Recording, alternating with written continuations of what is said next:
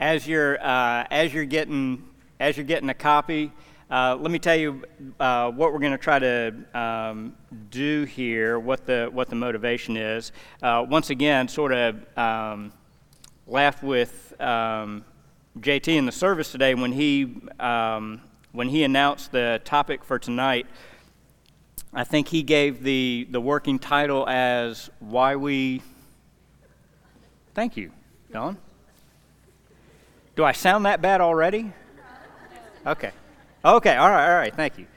Uh, the, uh, the working title that, he, uh, that I was going off of, thank you, sir, you said it wherever, was why we should read more than the Bible. I, JT said why we need to read more than the Bible, and I, and I said, oh man, that's I'm going to catch it tonight because, right, who needs more than the Bible. So let me, let me provide just a, a point of clarification or uh, distinction on the title itself before we go on. I think it probably is, if you, want, if you want to err on the side of caution, it probably is better to say why we should read more than the Bible rather than why we need to read more than the Bible. Because the fact of the matter is, if the only thing that I had in my hands was a copy of God's Word, that would be more than sufficient um, for, ev- for everything pertaining to life and godliness, right? Uh, clearly, Christ is presented in his saving work as uh, a representation, the incarnation of the glory of the Father, uh, revealing uh, the way to be reconciled to our Creator um, so that he no longer stands over us as judge but stands with us as Father. Uh, that being said, the thing that, that I want to try to press on tonight is to try to provide, I, maybe not a cor- corrective, might be too strong of a word, maybe try a little bit of balance in uh, what sometimes I think is an error that we can drift into. And the error is something like this. Because we place such a high value, a high premium on, um, on the uh, uniqueness of God's Word and the fact that uh, God's Word is the only infallible, um, inerrant, um, word of revelation that's been given to us uh, because we do say there is nothing else that we need for life and godliness and so on and so forth. I think a lot of times, and along with that, you, you take into that the idea of Scripture alone being sort of the, the mantra or one of these creeds that, um, you know, that we live by. Um, scripture alone as the only prevailing superseding authority that we have is right but there, there doesn't really seem to be, I think, even when you go to the scriptures themselves, um, but when you certainly go into church history, there, there doesn't seem to be an indication that scripture is the only thing that we can read. In fact, I think, um, in light of what we see in the scriptures, and then even by our own personal experience and the experience of those who have gone before us, that what we would find is that reading widely along with the scriptures actually makes us better readers of the scriptures and helps us to understand the scriptures better. Okay? And so, what I just want to try to do tonight is just walk you through a couple different areas.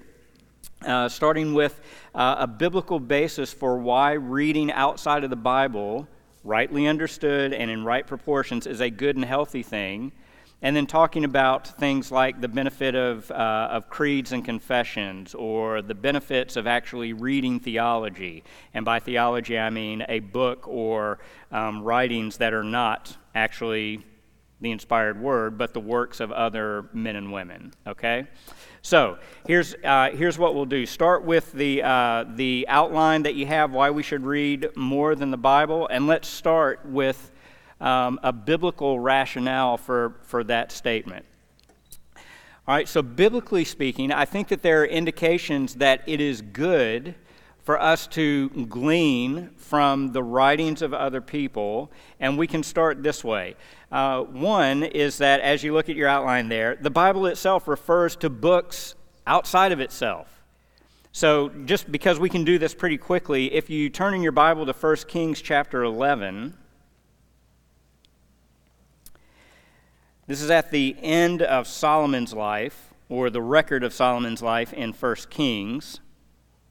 And in 1 Kings 11, verse 41, we read Now the rest of the acts of Solomon and all that he did and his wisdom, are they not written in the book of the Acts of Solomon. The book of the Acts of Solomon. We, we don't have that book in, in the Bible. But the scriptures, nevertheless, the author who was writing this record of Israel's history, or this portion of it at least, makes reference to what we would call a non canonical book. That is, a, a book that is not included in the 66 that we have, as if to say, if you want to read more about the things that Solomon did, more than what we have recorded here, well, you can go to this book over here on the side, pull it off of the shelf, or go to your local library and check this book out, and you can read more about Solomon. It seems very hard, it seems to, to, uh, to stretch the bounds of, uh, of belief to imagine that, uh, that while this book we would, we would say more than likely was not an inspired book, because if it was inspired, God would have providentially preserved it for his people to keep, just like he did all the other books of the Bible. Having said that, though, it, it um, does not then follow that because it's not inspired, it would not be profitable or, let alone, offer good information and a good record of the things that Solomon did. It's hard to imagine, if we can put it this way simply, it's hard to imagine that the Bible would direct its readers to a book that was going to be filled with errors or lead them on some sort of wild, crazy historical chase. The fact that it makes reference to another book seems to indicate hey, if you want more credible, reliable information, you can go over here, but for our purposes, this is what's being included in this record of Solomon. Okay? Similarly, in the New Testament, if you go to the book of Jude, so next to the last book of the New Testament,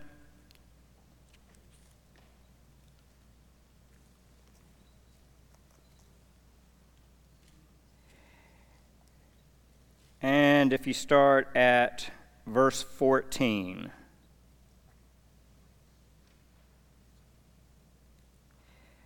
Jude says, It was about these that Enoch, the seventh from Adam, prophesied, saying, Behold, the Lord comes with ten thousands of his holy ones to execute judgment on all and to convict all the ungodly of their deeds of ungodliness that they have committed in such an ungodly way, and of all the harsh things that ungodly sinners have spoken against him. So, verse 14 Enoch prophesied. This seems to be a quotation from, once again, an extra biblical book known as First Enoch that Jude refers to here, not necessarily giving it any sort of equal or authoritative weight to what Jude himself is writing or to the writings of Paul or Peter.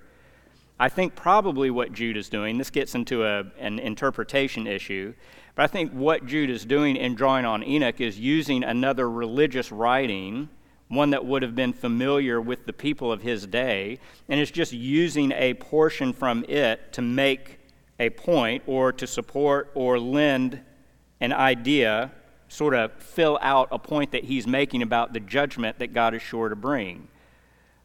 So, in a similar fashion, then, Paul even can quote uh, pagan poets, Greek poets, right? When he's on, um, uh, in the Sermon on Mars Hill in Acts 17 in Athens, the statement that Paul gives about um, this one God who created everything, and in him we, uh, we live and breathe and have our being. Um, there uh, is reason to believe that what Paul is doing there is actually pulling a line from a Greek poet who, who lived a couple hundred years before Paul would have been preaching. And so what he does is he pulls a statement from an unbeliever, all, um, believe it or not, an unbeliever presents it to these to this unbelieving audience that he has because it would have been something that they would have been familiar with to the extent that this statement is true even if that person doesn't know how true it is paul can adopt it and use it to get his people to the deeper or the essential truth of the gospel, which is revealed in the person and work of Christ. Okay? Pressing down a little bit further, I knew I set that aside too soon. Number two, not only does the Bible itself make reference to other books in addition to itself, but we also want to say that the Holy Spirit, the work of the Holy Spirit in our life, doesn't preclude the need for teachers and study. So, just for the, uh, for the sake of time, yeah, let's do it this way. No, no, no, let's do it because it'll be a little bit more fun doing it this way.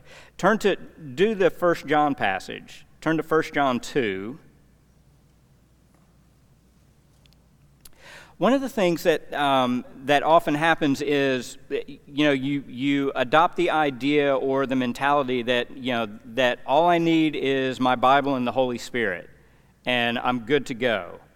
And once again, you know, I, that's not necessarily something that I want to argue against in the essential truth that's being communicated.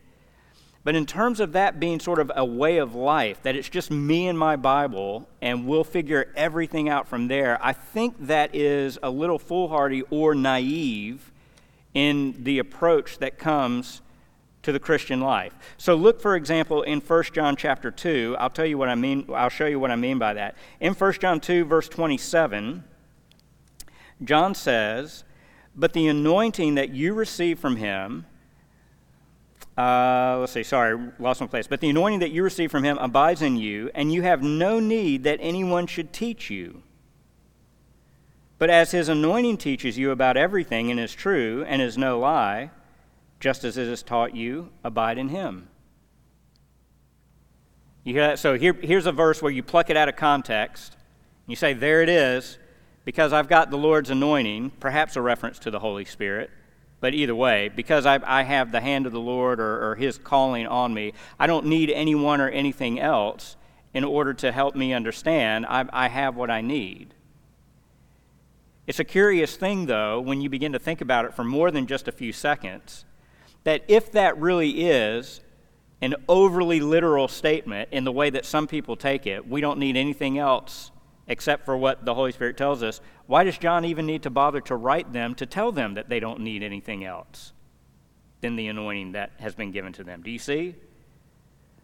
If they truly didn't need anything else, John is wasting his time when he's writing because he's just merely telling them what they already know and they don't need to be instructed. Furthermore, you could say the same thing about the other New Testament letters as well. What Paul and Peter and John and the uh, or Jude, I'm sorry, and the rest write. So it can't be that what's being said here is is that by virtue of the ministry of the Holy Spirit, we have no need for other assistance or other resources or other means to study the scriptures or to lay hold of a better understanding of the Christian life because, along with that, if you go now to the second Peter passage,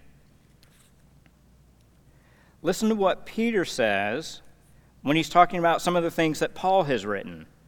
So this is 2 Peter 3 15 and 16.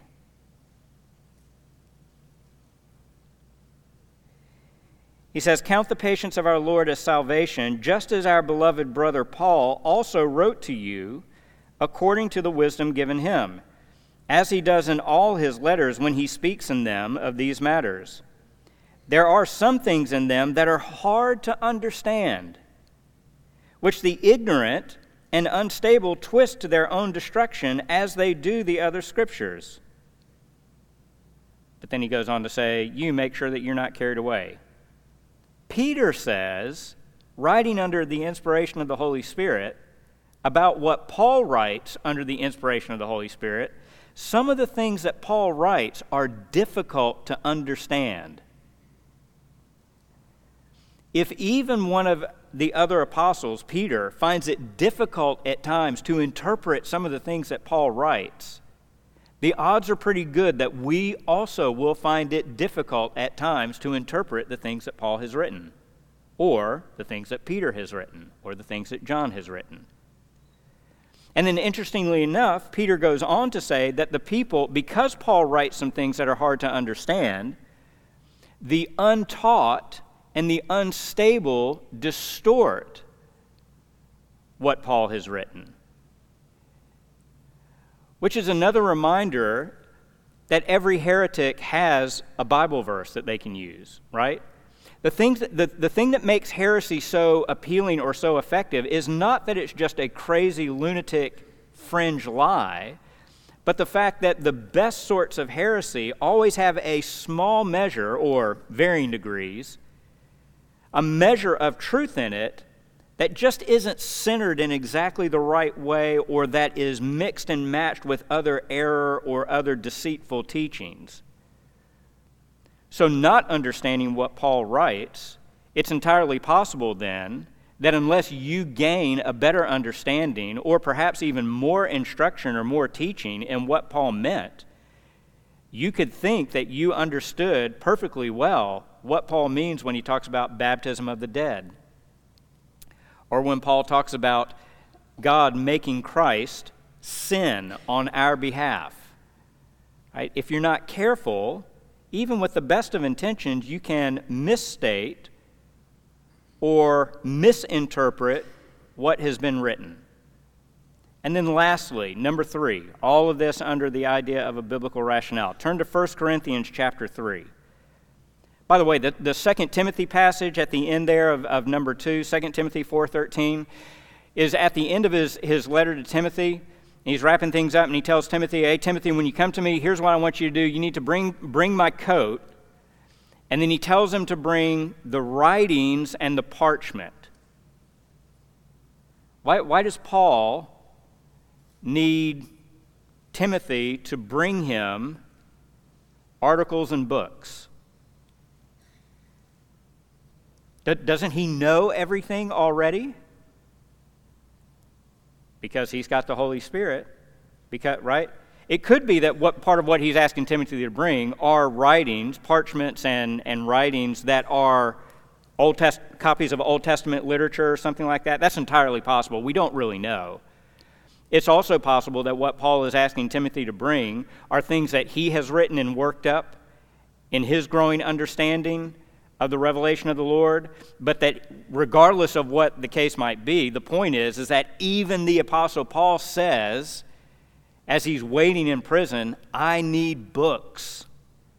Bring me my books. Bring me the word. Bring me something in writing so that I can read and so that I can study as I continue to do my work here in this cell.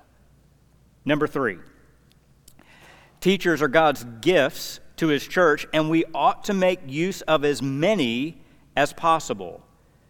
So, 1 Corinthians chapter 3, I was too busy talking rather than turning there. In the context of the first couple chapters of 1 Corinthians 3, Paul is dealing with, uh, with a couple of things. One, he's dealing with the fact that the Corinthians are enamored in an unhealthy way with sophisticated philosophy and wisdom. And so, because of that, the sort of crude message that Paul brings about a crucified Messiah right? That's just sort of beneath us. We need something a little bit more fancy or complicated, right? We want to show because we're a, a metropolitan church here. We're very sophisticated and high minded. We're, we're, you know, Ivy Leaguers, you know, truth be told. We, we need something that's going to kind of meet our standard of education. And what Paul gives just is, is not sufficient. So he's dealing with that. And then, along, very closely related to that, is he's dealing with these divisions or these factions that have developed within the church. They're, they're picking out sort of their favorite apostle and they're identifying themselves by this their, their favorite apostle. Like this guy likes Peter, this guy likes Paul, this one likes Apollos. And then, of course, the trump card, always my favorite. Then you have some, I'm of Jesus Christ, right? Makes everyone else look foolish. But they're, they're identifying themselves that way. It's interesting then when you go to 1 Corinthians chapter 3, what Paul does not say. Paul does not say, stop spending so much time with all of these Bible teachers. Or stop listening to so many Bible teachers. Just take what you already have in your hands and be done with it, right? You don't need anyone else. Rather, 1 Corinthians 3, start with me at verse 10. Paul says this According to the grace of God given to me, like a skilled master builder, I laid a foundation, and someone else is building on it. Now, he's, he makes this statement in the context of talking about the church being built or founded on the gospel, the preaching of Christ. So, Paul can say that this foundation that I laid for you, the foundation of Christ, the foundation of the gospel, was something that I did. Other teachers now are coming your way. You have been exposed to them. And Paul does not say that they're illegitimate teachers. Rather, he actually says they're building on the foundation that I, as an apostle, laid. He has a very positive view, in other words, of these other teachers who are now coming to the Corinthians and giving them additional insight and understanding, or, or perhaps we might say, even a refined understanding of the things that has been taught them by people like Paul. But it gets even more interesting than that because when you go down a little bit further in chapter 3 and you look at verses 21 and following, Paul says, So let no one boast in men, for all things are yours, whether Paul or Apollos or Cephas or the world or life or death or the present or the future, all are yours, and you are Christ, and Christ is God's. Paul does probably one of the last things that we would expect him to do. To a group of people who are sort of sectioning themselves off according to their favorite teacher, Paul doesn't say, don't have a favorite teacher. Don't have another book that you read besides the Bible. Rather, he seems to say, rather than picking one teacher, why don't you just take them all? Isn't, isn't that it? So, whether it's Peter or Paul or Apollos or anything, all of these men belong to you. They're your gifts that God has given you to establish firmly and securely His people, to establish His church. When you, one of the, one of the errors, the things that, that is not appreciated, is that when you say, I read or I go after this guy and this guy only, I only read Paul, but you, you never read Peter? You never read John? You're, you're not going to be growing. You're not going to be a well rounded and a mature Christian because you need all of it. But by extension, because Paul is talking about men who are building on the foundation that he's laid, I think Paul would say in, to us in our present day and in our context, when he would look at the unbelievable amount of resources and materials that we have, Paul would say, I can't believe how rich you are. If you don't take full advantage of these riches at your fingertips, you're a fool. Right? Why would you not want to draw on the wisdom and the learning and the experience of generation after generation after generation after generation of Christians who have looked and studied and searched who have worked things out, who have put things to the test, who have said, We thought it was this, but you know what? Actually, after more thought and more experience and more trial and test, no, it's not that at all. We're refining this down for you so that you don't have to start from scratch with every new generation. Why would we not take full advantage of that? So here's, here's the appeal right up front to you when you start to go into things like creeds and confessions, and when you start to talk about theology books and, other, and just other Christian books in general, okay? Let's assume, for the sake of the argument, for, or let's assume for our discussion tonight, that when we talk about creeds and confessions and theology and other Christian books, let's just assume that we're talking about good creeds and confessions, okay? And good theology and good books. I, that's a whole other discussion, I know. But let's just assume for the moment that we are, okay? The point that, that I would want to make is if you find it difficult right? If it just doesn't sit well with you, that you would, after spending time in the Word, you would also give some of your time to reading a book that is not the Bible. Maybe one of the things that you could do to help you think through this in a more helpful and balanced way is to say that when I'm reading this book, I'm reading this author, I'm essentially drawing on the assistance of a teacher that God has given to his people right? It's very interesting. No one when, when it comes to when it comes to books or when it comes to theology or something like that it, it's very easy to be sort of standoffish right? I don't want to get polluted with all of this other nonsense out there. I just want the pure word. But but very few of those people have any hesitation or reservation to come and sit in the pew under the preaching of a non-inspired mortal who is perfectly capable of making mistakes every time he opens his mouth. Why?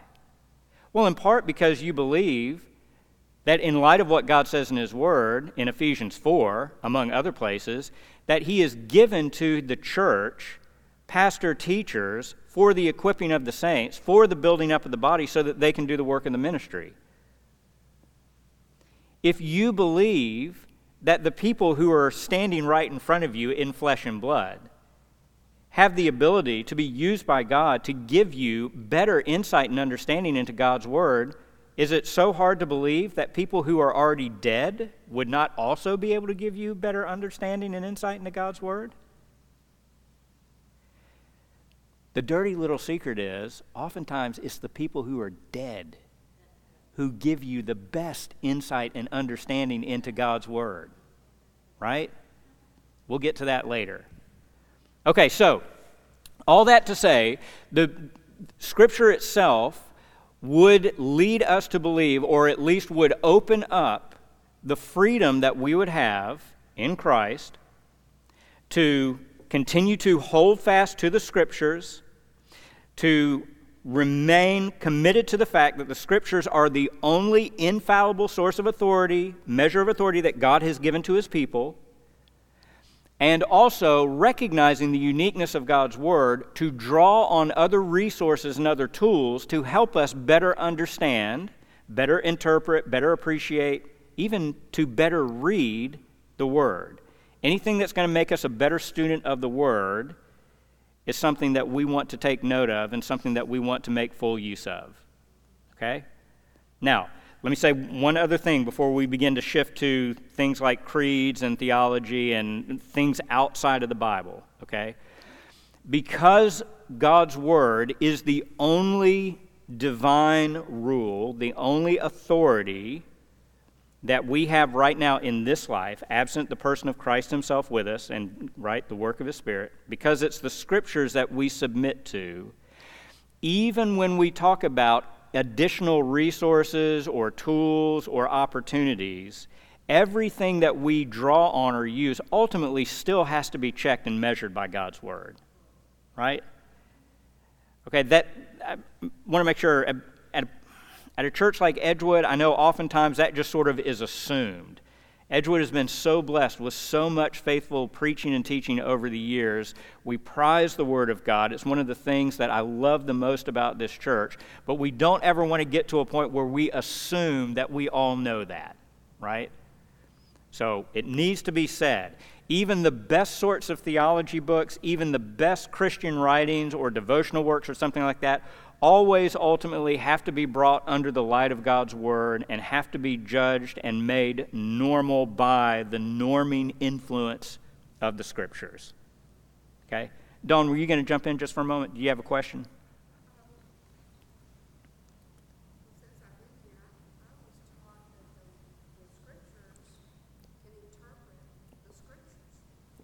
The scripture, yes.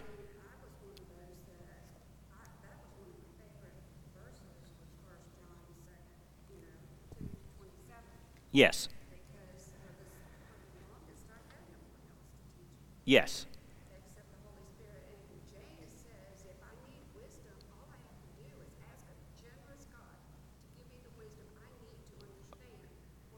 Right. Yeah. At the same time, though, but um, Dawn is saying um, for the uh, for the longest time, and this is true, this is also a, a principle or a general rule of Bible reading or Bible interpretation. Scripture interprets Scripture, right? So if you have one verse that seems a little vague or unclear, if you can find another verse that seems to shed light on it, we'll use the clearer verse to maybe clear your view of this sort of opaque or ambiguous verse, right? Setting aside, well, no, I, yeah, let me get this way. Uh, let me do it in, in, a short way. Number one, um, that still doesn't still doesn't get around the fact that God has given teachers to the church, right? And I and I know that Dawn is not objecting to that to that notion, right? But while the scriptures are sufficient in every way for everything that we need pertaining to salvation and life and godliness, we do need assistance to grow in our understanding of God's Word. Otherwise, we would not have been given pastors and teachers or pastor teachers. Right? Another thing to consider, though, is that also the, the scriptures indicate that one of the ways that God helps us to grow in wisdom is by growing in wisdom with one another. Right? More often than not, when you look in the scriptures, the person who isolates themselves is almost always headed for trouble. Right? When you begin to view yourself and your study and your work as self sufficient, I don't need the input or the counsel or the advice or the correction of anyone else, that's a bad, bad sign, right? The worst sorts of heresies have been developed that way. So it's not to say that the scriptures don't help us understand other portions of the scriptures. It is to acknowledge all of that, but it is to say that at a certain point, we're always going to begin to reach beyond ourselves to our neighbor, to our brother and sister, to those who have studied longer than we have or who have greater skills in certain respects of study, right? And, and of course, we'd be foolish not to. Once again, every good and perfect gift is from above. If God gives godly men and women in a body, that is a good thing that He's done. It's a gift to us so that we can grow in the knowledge of His Word, and we ought to take full advantage of that. If God, in His goodness, has seen to it that from the very beginning at Pentecost all the way up to 2023, there has never been a point in time where His church has ceased to exist, but that there has been a steady presence of God's people at all times, in almost all places, right? That is a gift that we ought to draw on. Other people's experiences their testimony to the faithfulness and the goodness of God. Okay, we need to, we need to move. Creeds and confessions. Let me, make, let me articulate the difference. Go ahead, Ray.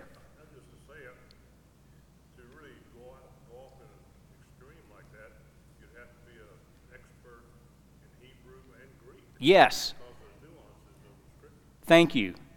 Yeah. What? See, this is why we need one another. I would, I would not have remembered or Obviously, I didn't remember to bring that point up. Yeah.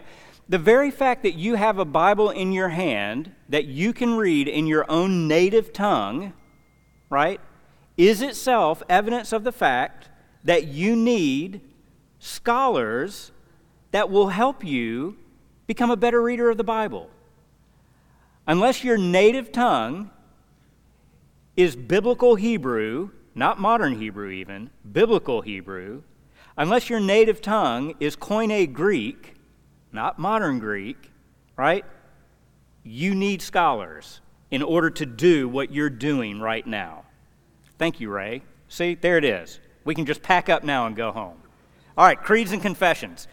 Let me just make a, a just a, a, brief statement about the difference between the two, give a couple of examples, and then give some, uh, some reasons why it would be to your benefit to take a look at some of, the, some of the old Christian creeds and confessions that have been developed through the history of the church. So, a creed, what we mean by a creed, is a statement of necessary, or you could say a statement of the non negotiable beliefs for the Christian faith. Creeds set a boundary between orthodoxy and heresy. In other words, when a creed sets the, the, the fence line, so to speak, it says anything within this boundary is okay, anything outside of it is automatically error and heretical.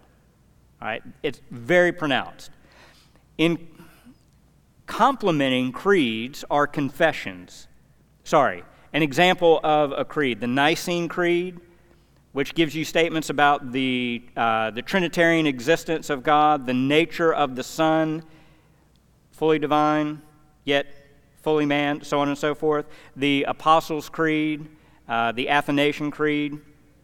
Those will be examples of that. If you would deny it, uh, what is in the Nicene Creed, Christians of all generations have said this is just non negotiable. Anyone who's outside of this is outside of the faith altogether.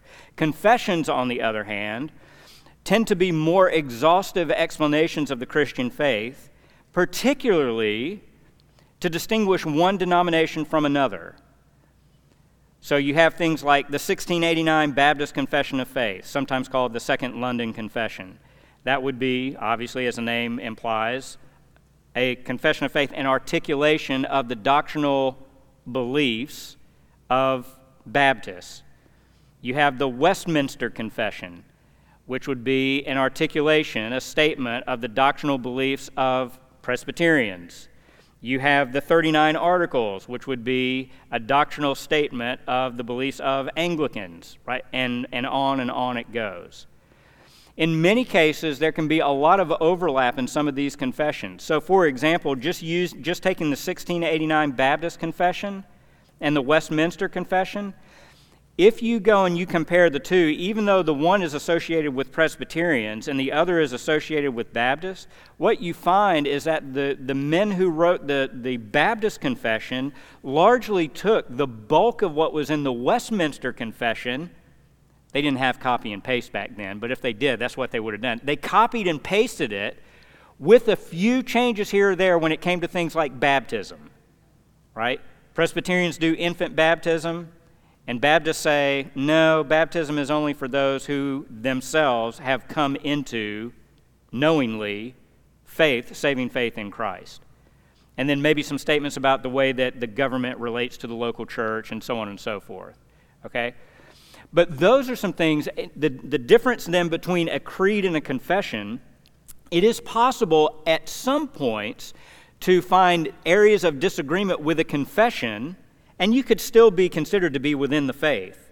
Whereas if you were to step away from or deny a point in one of the major Christian creeds, well, you're outside of the faith at that point. Okay? Personally, if you're not in the Baptist confession, I don't consider you in at all, but I'm kid, I kid, I kid, I kid. Okay, so here are the benefit of, of creeds and confessions. And by the way, let me just show you an example. You can do things like this online. Look at just so, right? This is the Baptist Confession of Faith with the Baptist Catechism. So, catechisms a lot of times came with the confessions. It was a series of questions and answers that's, that was used to teach whether it was children or people who were new to the faith. It was an easy way to teach them the basics of the faith. You can, you can find little books like this online, little paperbacks. I have found this, even as a pastor, so helpful sometimes. Someone will ask me a question, and I think that I know, well, no, sometimes I even know that I know it, but I'm like, you know what? Just to make sure I don't misspeak, let me pull something off the shelf real quick and make sure that I'm, I'm not misremembering or misquoting anything. And I'll turn around and I'll look, right? Or sometimes I just want something to read that's going to stimulate my thinking. Am I, sorry, I'm, I'm getting ahead of myself. You can also find things like this Rooted and Grounded, a light modernization of the 1689 Baptist Confession. This was gifted to me. Just a reminder, I always accept free gifts in the form of books. All right, reasons why you might benefit from creeds and confessions. Number one, creeds and confessions articulate what the Bible means. All right? If you have ever been asked, why does the Bible say this? Or what did Jesus mean when he said that? You, you realize very quickly, in order to answer that question, I can't just simply quote the verse back to them. The question is about the verse. I need something that takes that statement or that verse and explains what that verse or what this doctrine means. Not just what it says, but what it means, and sometimes even what it does not mean. So, one of the benefits of creeds and confessions is that it gives us the ability to articulate not just simply what the Bible says, but what the Bible means. Number two, creeds and confessions summarize what we believe in concise statements. And let me add to that one of the benefits of, of these concise summaries of, of doctrinal points, whether it's about justification or sanctification, particularly the older confessions and creeds, is that they continue to exist for a reason. They continue to exist because even though they're hundreds of years old, no one has been able to improve upon what has been produced in this confession. Well, we're not going to do better than that. Let's just ride that one out. right?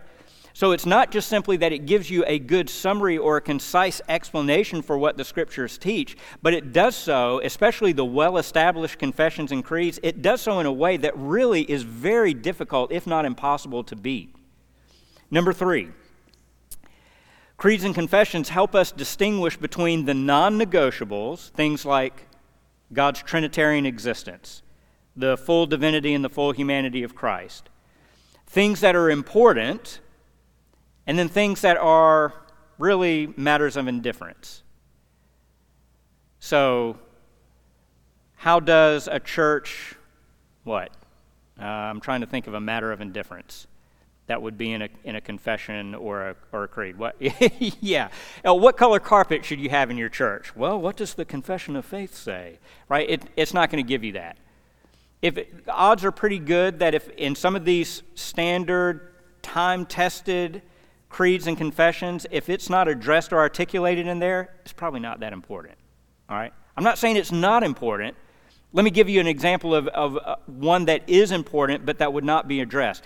There, there are times in which you begin to see that every age, where, while human nature remains the same, there are unique challenges that come to each specific age. So the fact that the, that the um, the, sec, the 1689 Baptist Confession of Faith does not have any statement here in the anthropology section on transgenderism. Ought not to be taken as, well, it doesn't matter what the church believes about transgenderism. Rather, we say with wisdom, well, actually, the reason it doesn't say anything about transgenderism in the 1689 confession is because no one in their right mind would have had any conception of something like that in 1689. Okay, so that's one example where it is possible that there are important things that the church has to address that you won't find in a creed or confession just because of the challenges that the church faces in every new age.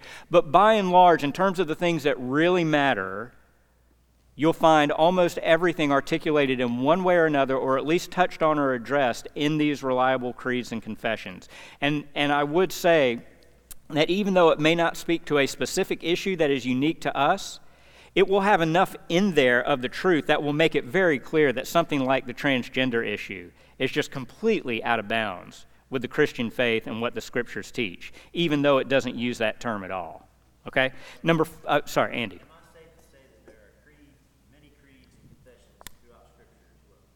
Yeah, the Bible itself has creeds and confessions. So, a creed in the Bible, for example, would be um, Deuteronomy 6 Hear, O Israel, the Lord is one.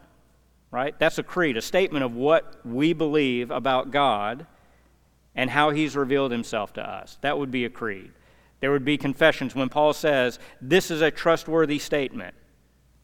That's a, a, creed or a confessional statement. What we mean when we talk about creeds and confessions here, once again, is that this is, this is man's attempt, these, this is the Christian attempt to say, here's what God has given us in His Word.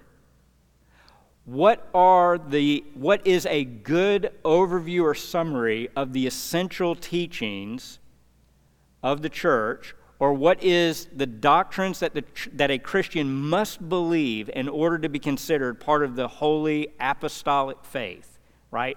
Starting with Christ and the apostles, transmitted from one generation to another. That's, what's attempt, that's what they're attempting to articulate in these creeds and confessions. Okay? All right, number four Creeds and confessions remind us that we are one people across time and space. That is, that the church is one people across time and space. When I read something from 1689, or when I read one of the creeds from the fourth century, I'm being reminded of the fact that the faith that I am holding to, the faith that I confess, is the faith that Christians thousands of years ago also held and confessed as well. We are not inventing something new.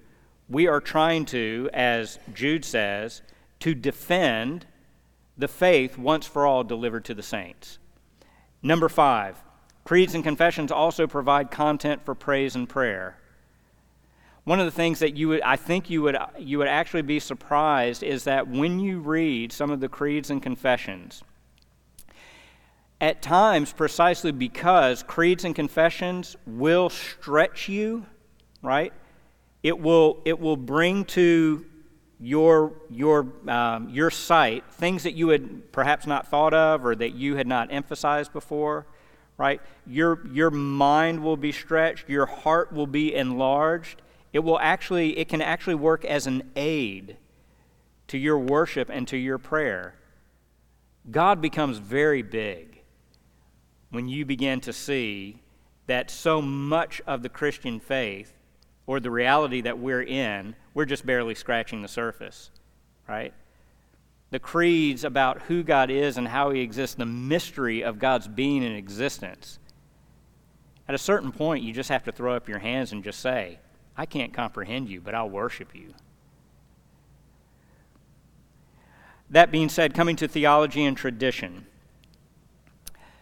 Two simple ways to think, um, to think about uh, theology, if, if you are suspicious of theology because you think it's just a way that people just sort of are tinkering with their own pet ideas or with uh, getting on hobby horses or something like that, and once again, for the sake of our discussion tonight, we're assuming that we're talking about good theology here. There is bad theology, crummy theology. But as far as good theology is concerned, two quotes that I found very helpful. One by John Webster, who says that theology is the self articulation of the Christian tradition. And similarly, Glenn Butner in, one of, uh, in a book, uh, wrote that, that, that theology is the conceptual clarity concerning who God must be or what God must have done given the scriptural teaching. Listen, both of those statements are just an attempt to say this. All theology is doing, right? If you wanted to make it as simple as possible, you don't have to over, overcomplicate it. All theology is trying to do is trying to say, in light of what God has said in His Word, how are we to understand this? Right? Give me understanding so that I'll know.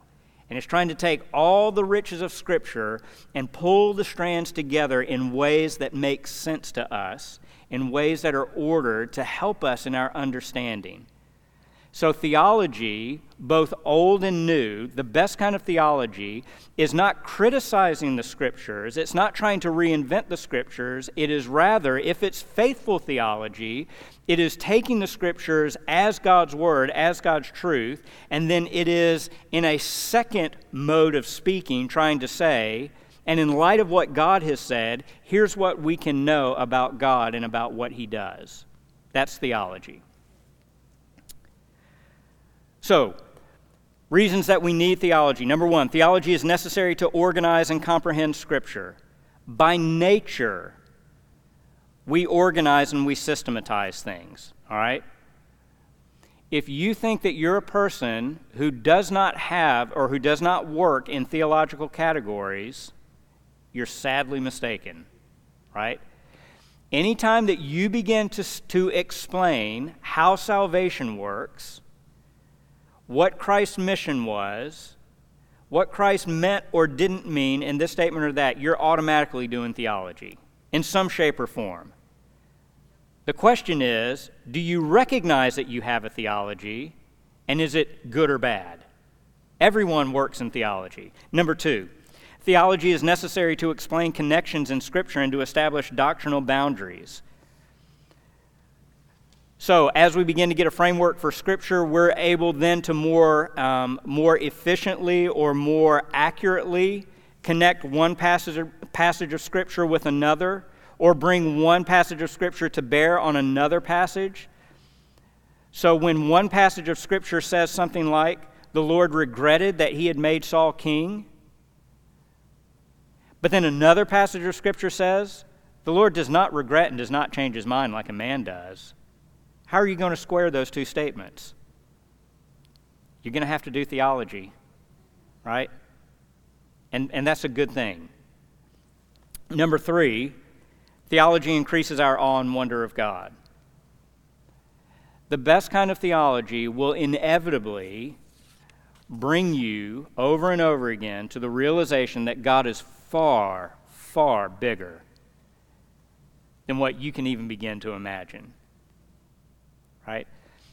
Lewis said one time, and I wish I could remember the exact quote. It, I, I, don't know, it may actually be in this excerpt here that we'll read in just a second. Said that he had found in his own personal experience, and I'll, I'll amen this, that oftentimes people who read the devotional books and who find it doing nothing would get far more out of their time with the Lord if they pulled out a theology book. And he says, if you read it with a pipe in your teeth and a pencil in your hand.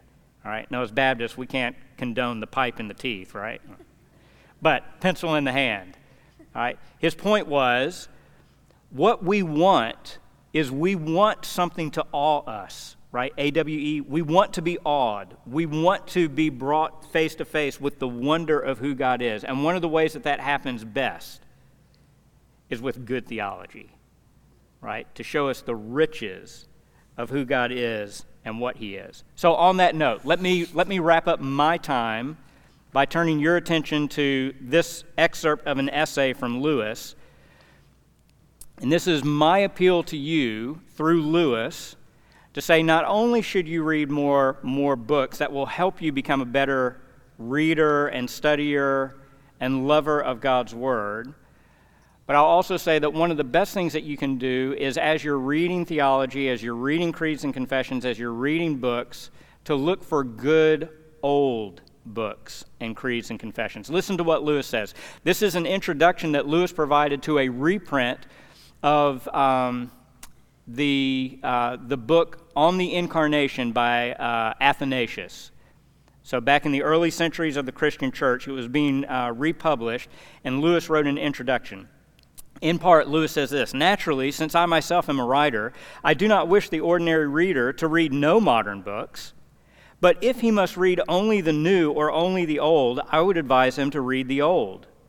And I would give him this advice precisely because he is an amateur and therefore much less protected than the expert against the dangers of an exclusive contemporary diet.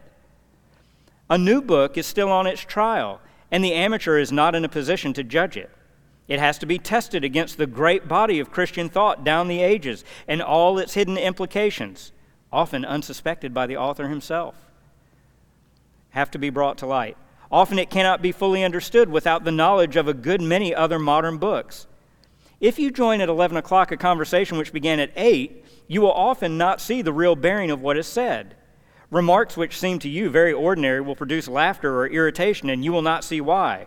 The reason, of course, being that the earlier stages of the conversation have given them a special point. In the same way, Sentences in a modern book which look quite ordinary may be directed at some other book. In this way, you may be led to accept what you would have indignantly rejected if you knew its real significance. The only safety is to have a standard of plain, central Christianity, mere Christianity, as Baxter called it, which puts the controversies of the moment in their proper perspective. Such a standard can be acquired only from the old books. It is a good rule after reading a new book never to allow yourself another new one till you have read an old one in between. If that's too much for you, you should at least read one old one to every three new ones. That would not be a bad habit to develop, by the way. Every age, Lewis says, has its own outlook. This is very helpful. Every age has its own outlook. It is specially good at seeing certain truths and specially liable to, making, to make certain mistakes. We all, therefore, need the books that will correct the characteristic mistakes of our own period, and that means the old books. All contemporary writers share to some extent the contemporary outlook, even those like myself who seem most opposed to it. Nothing strikes me more when I read the controversies of past ages than the fact that both sides were usually assuming, without question, a good deal which we should now absolutely deny. They thought that they were as completely opposed as two sides could be, but in fact, they were all the time secretly united. United with each other and against earlier and later ages by a great mass of common assumptions. We may be sure that the characteristic blindness of the 20th century the blindness about which posterity will ask, but how could they have thought that? Lies where we have never suspected it and concerns something about which there is untroubled agreement between Hitler and President Roosevelt or between Mr. H.G. Wells and Karl Barth. None of us can fully escape this blindness, but we shall certainly increase it and weaken our guard against it if we read only modern books. Where they are true, they will give us truths which we half knew already. Where they are false, they will aggravate the error with which we are already dangerously ill.